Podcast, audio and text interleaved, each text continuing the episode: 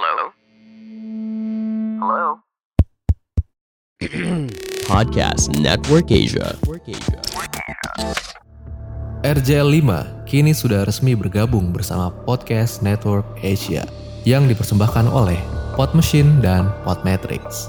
Untuk mempelajari lebih lanjut tentang network kami, ikuti Podcast Network Asia di media sosial atau langsung mampir ke websitenya di podcastnetwork.asia.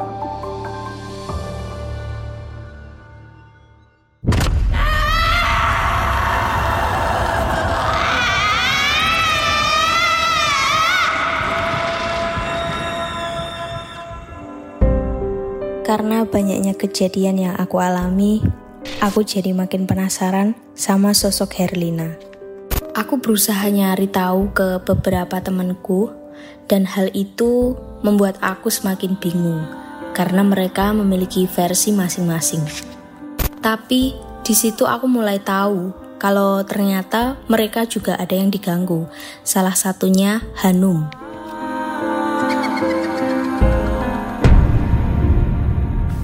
Hanum, santriwati yang baru pindah ke pesantrenku. Hanum juga mengaku pernah bertemu dengan hantu Herlina yang memakai jilbab lusuh. Dan hantu Herlina ini juga populer di pesantrennya yang lama. Aku sendiri nggak tahu apakah sosok yang ditemui Hanum sama dengan yang aku temui.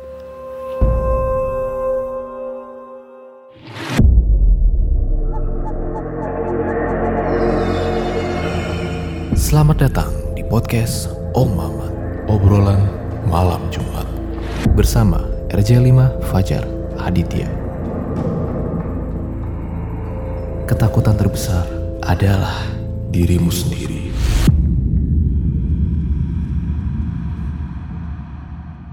Nah, jadi guys, ini adalah video lanjutan nih dari kisah Herlina yang menuntut balas dendam part 1. Nah, tonton dulu part satunya biar ngerti jalan ceritanya. Jadi ini adalah kisah Sri yang dia itu sempat penasaran banget sama urban legend dari Herlina. Yang emang tuh udah viral banget di pondok pesantrennya. Ditambah lagi, beberapa kali Sri itu kerap diganggu hantu yang ciri-cirinya itu mirip sama Herlina. Nah, karena dia mencari-cari tahu kebenaran inilah, makanya gue juga penasaran nih, akhir dari cerita ini itu kayak gimana. Tapi sebelum dimulai, gue pengen ngasih tahu sama kalian nih, kalau RJ5 itu sekarang ada formulir buat ngisi cerita horor ya. Selain di email atau DM nih, kalian bisa langsung aja nih isi formulir berikut, bisa VN juga lagi. Nah, nanti linknya gue taruh di deskripsi. Langsung aja kita mulai. Berikut adalah ceritanya.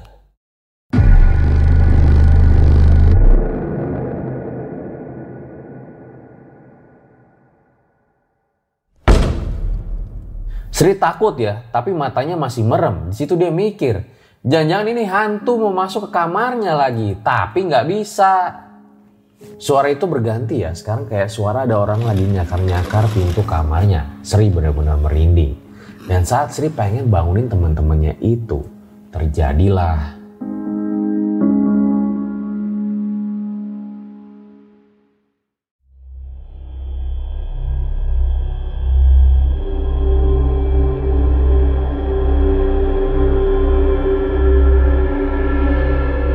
Gara-gara suara aneh, suara cakaran di pintu kamar itu, Sri pengen bangunin temennya nih.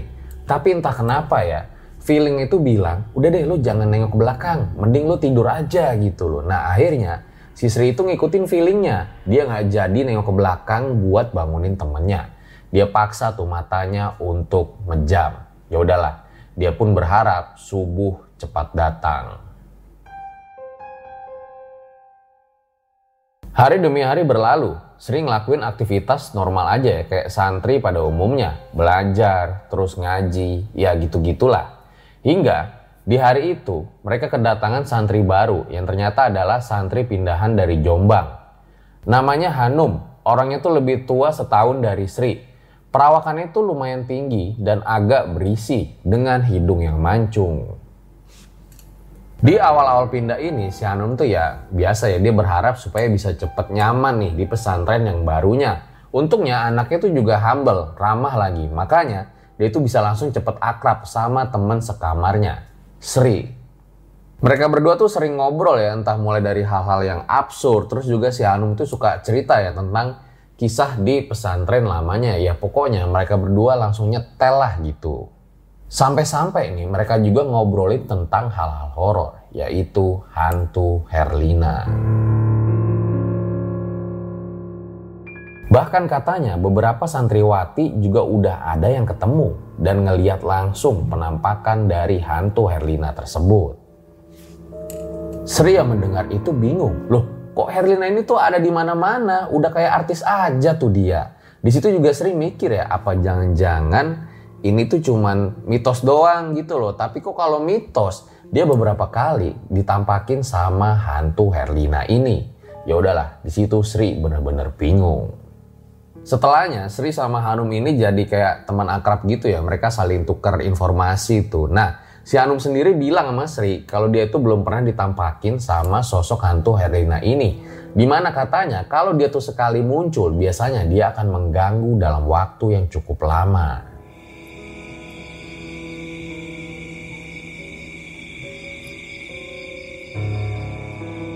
Malam pun tiba, Sri lagi-lagi nggak bisa tidur. Dia coba tuh rebahan ngadep ke arah Hanum, yang mana kasurnya itu bersebelahan. Jadi isi kamar Sri itu 10 orang. Terus tempat tidurnya tuh ada tiga yang bentuknya susun. Satu tempat tidur terdiri dari tiga susun. Sri tidur di kasur bawah, si Hanum juga tidur di paling bawah. Mereka itu berjajar, tapi Hanum itu ada di tengah, sementara Sri itu mepet sama tembok. Perasaan Sri mendadak jadi nggak karuan. Dia malah kepikiran hantu Herlina lagi. Mana suasana kamar tuh udah pada sepi, orang-orang udah pada tidur.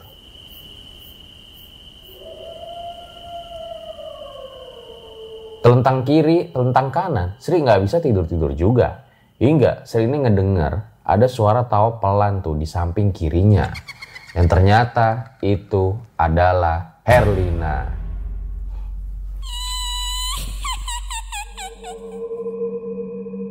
Sri kaget bukan main ya, mendadak tuh dia jadi senam jantung. Dan kalau ini dilihat-lihat, bener-bener serem banget.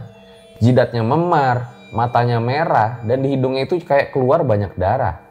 Dan Herlila ini masih pakai jilbab lusuhnya, tapi di jilbabnya ini juga ada noda darah. Eh buset, di situ Sri pengen teriak tapi kayak nggak bisa gitu loh. Hingga nggak lama Hanum ini ngedeket tuh ke arah Sri. Dia bilang, Sri kamu kenapa melamun? Jadi si Hanum itu ngelihat kayak Sri itu lagi tatapannya kosong melamun ke arah tembok. Nah setelah sadar, Sri itu langsung bangun dan meluk si Hanum. Di situ Sri menangis.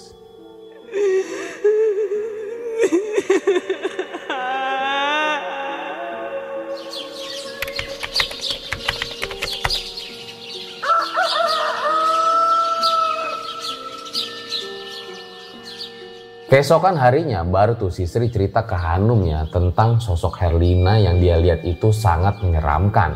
Di situ si Hanum juga bingung ya, loh, gue kira Herlina itu adanya di pesantren lama gue doang, lah kok di sini ada juga. Dan gak lama dari kejadian itu, Hanum pun akhirnya mengalami kejadian horor untuk pertama kalinya.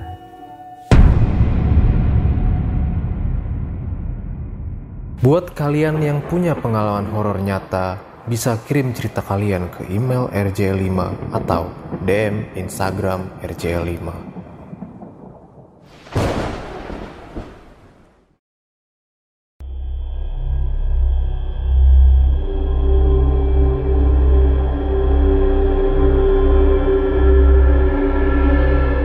Di suatu malam nih sebagai santri, si Hanum itu lagi belajar ya sama Rizka nih di kamar. Sementara yang lain itu lagi setoran ngaji tuh di ruang ustazah. Nah sambil nungguin giliran mereka belajar dulu lah di kamarnya gitu nyari suasana yang adem katanya. Tapi pas lagi belajar itu tiba-tiba si Hanum ini nyium ada bau wangi yang sangat menyengat. Cuman anehnya Rika ini nggak nyium bau wangi yang dimaksud sama si Hanum. Hanum coba buat positive thinking aja tuh. Tapi anehnya makin lama bau itu kayak makin nyengat. Dan beberapa saat setelahnya, si Hanum itu ngerasa seperti telinga kirinya itu ada yang niup.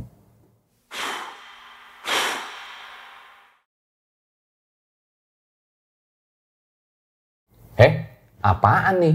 Di situ si Hanum tuh kayak mulai risih lah sama keadaan. Dia coba tuh pegangin kupingnya terus.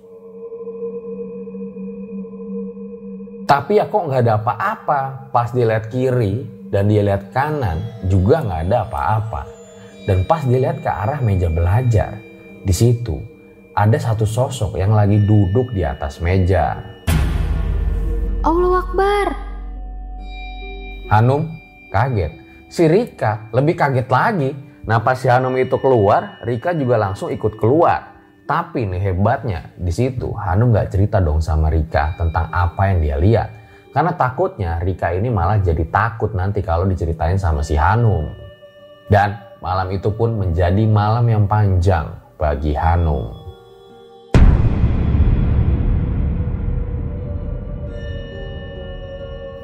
Setelah kejadian Hanum itu, si Sri tahu ya karena Hanum ini cerita sama si Sri. Nah di situ si Sri ini malah ngedumel. Karena emang sejak kedatangan Herlina itu, dia jadi nggak tenang hidupnya di pesantren. Dan dia mikir juga, kenapa cuman gua doang yang digangguin? Di situ Sri juga sebenarnya udah mulai nggak yakin. Jangan-jangan ini sosok yang menyerupai doang nih Herlina supaya iman mereka tuh sebagai santri jadi lemah. Sri itu jadi makin bingung ya, karena emang kan Herlina ini masih belum bisa dia pecahkan tuh misterinya. Hingga nih, Sri ini mengetahui sebuah kebenaran.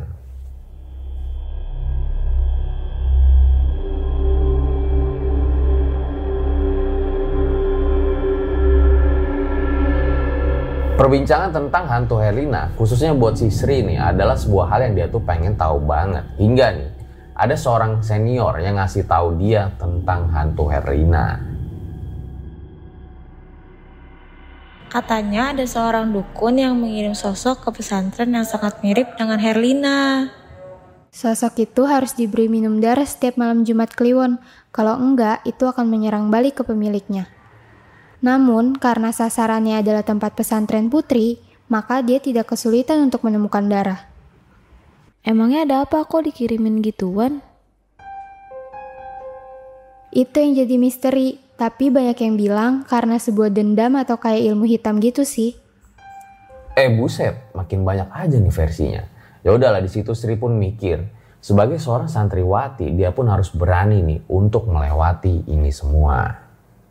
Beberapa waktu kemudian Sri ini kehidupannya udah mulai normal ya, udah nggak ada tuh gangguan-gangguan dari hantu Herlina.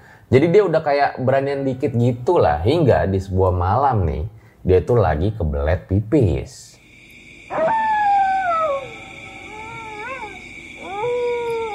Pas di lorong itu, entah kenapa, Sri ini malah ngerasa deg-degan. Dia jalan cepet-cepet tuh, hingga pas sampai di kamar mandi, dia kaget. Karena ngeliat ada sosok yang lagi duduk di pojokan. Wujudnya perempuan jilbab biasa, tapi wajahnya tuh sangat pucat dengan mata yang sangat hitam. Sosok itu menyesap pembalut dan melihat ke arah Sri dengan mulut yang penuh darah. Sri mendadak mual ya, dia tuh jijik lihat pemandangan kayak gitu. Refleks langsung dibacain doa. Tapi bukannya pergi, sosok itu eh malah ketawa. Bismillahirrahmanirrahim. Kul a'udzu birabbin nas, malikin nas, ilahin nas, min syarril waswasil khannas, alladzi yuwaswisu fi sudurin nas, minal jinnati wan nas. Sri yang ketakutan otomatis langsung lari dong ke kamar. Gue nggak tahu ya saat itu dia jadi ke kamar mandi apa enggak. Tapi yang jelas sejak saat itu Sri itu jadi trauma ya ke kamar mandi malam-malam sendirian. Ya walaupun beberapa kali sebelumnya dia tuh udah lihat penampakan-penampakan hantu, tapi tetap aja yang ini buat dia jadi shock. Sri pun akhirnya menceritakan hal itu ke santri-santri yang lain hingga akhirnya dibuat sebuah keputusan tuh. Ada kayak petugas piket yang gunanya untuk membersihkan supaya nggak ada lagi sampah-sampah pembalut yang ada. Dan sejak kejadian itu semuanya ya nggak harus sampah pembalut doang, pokoknya intinya harus bersihlah dari tugas piket tersebut. Ya kan karena kebersihan sebagian dari iman. Ada kan di soal PPKN.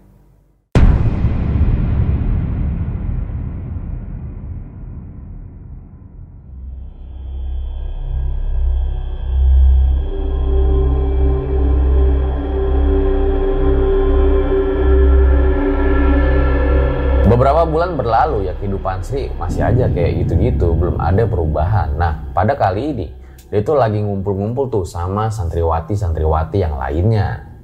Bukannya ngomongin seputar pesantren, lah mereka malah ngomongin tentang Herlina. Sri ingin mencari tahu lebih dalam lagi tentang Herlina.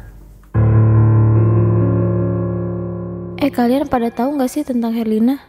Aku beberapa kali malah digangguin sama dia loh. Lah serius, aku denger-dengar itu kisahnya lumayan ngeri loh. Kalau di pesantrenku itu, Herlina emang terkenal jahil banget sih, suka muncul tiba-tiba gitu.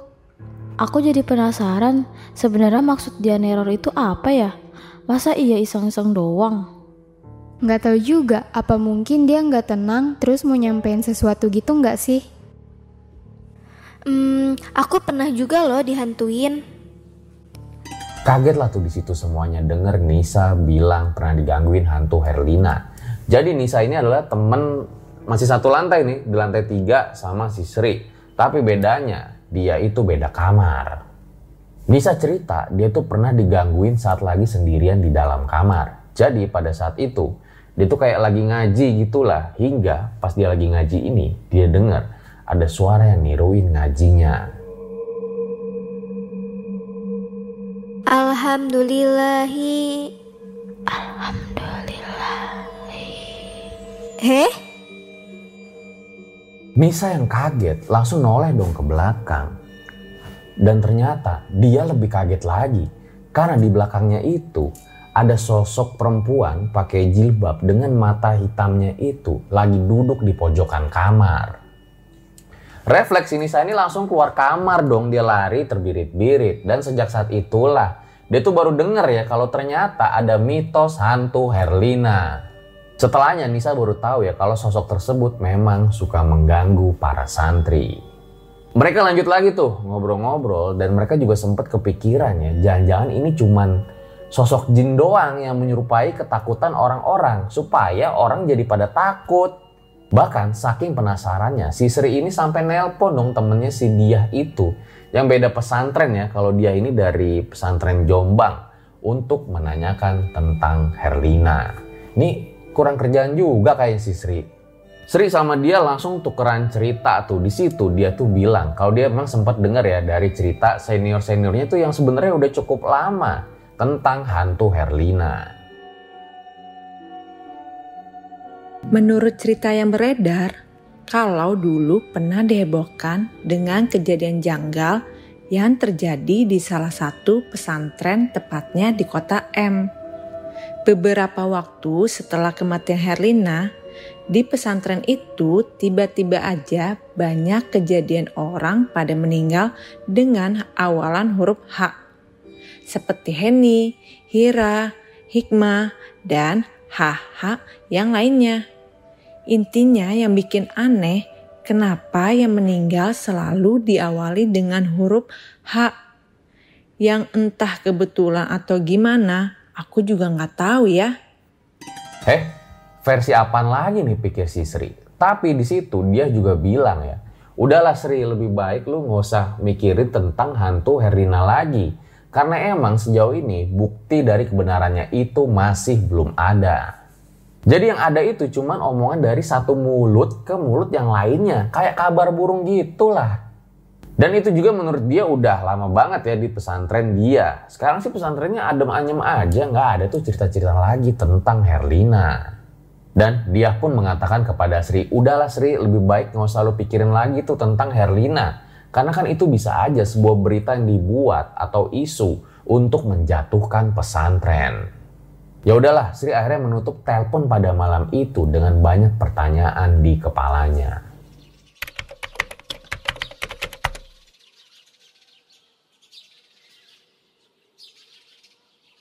Setelah Sri mencari-cari tahu lagi nih tentang hantu Helena, ujung-ujungnya dia malah makin pusing.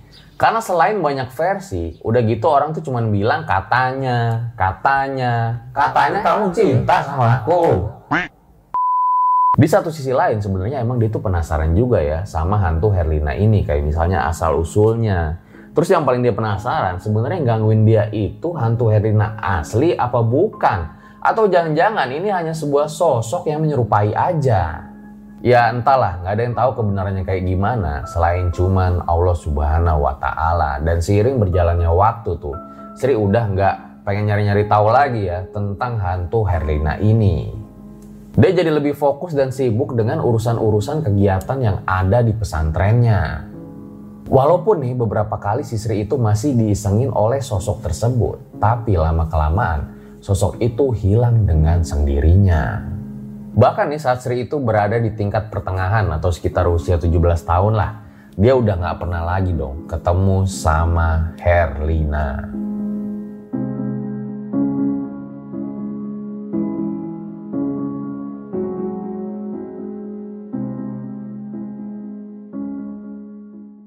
Itu dia guys sebuah kisah tentang Herlina di mana pada akhirnya kita tuh jadi tahu ya Herlina ini punya banyak misteri dan juga banyak versi. Dan pada akhirnya itu setelah Sri mencari-cari tahu ya dia tetap tuh nggak tahu Herlina itu siapa dan kebenaran tentang Herlina itu kayak gimana. Mungkin ada dari kalian yang tahu atau punya versinya sendiri. Boleh banget dong komen di bawah nanti bakal gue pin. Nah mengenai Herlina ini balik lagi kepada kalian nih. Apakah ini hanya sebuah mitos? Atau jangan-jangan kalian itu pernah digangguin sama hantu Herlina ini. Gue rasa cukup demikian nih episode Scary Tale pada kali ini. Selamat menunaikan ibadah puasa buat kalian yang lagi berpuasa. Gue Fajar Aditya, RJ5, undur diri. Jangan lupa subscribe, like, comment, share yang banyak. Follow juga Instagram gue, The Real Aditya. Waduh. Ciao.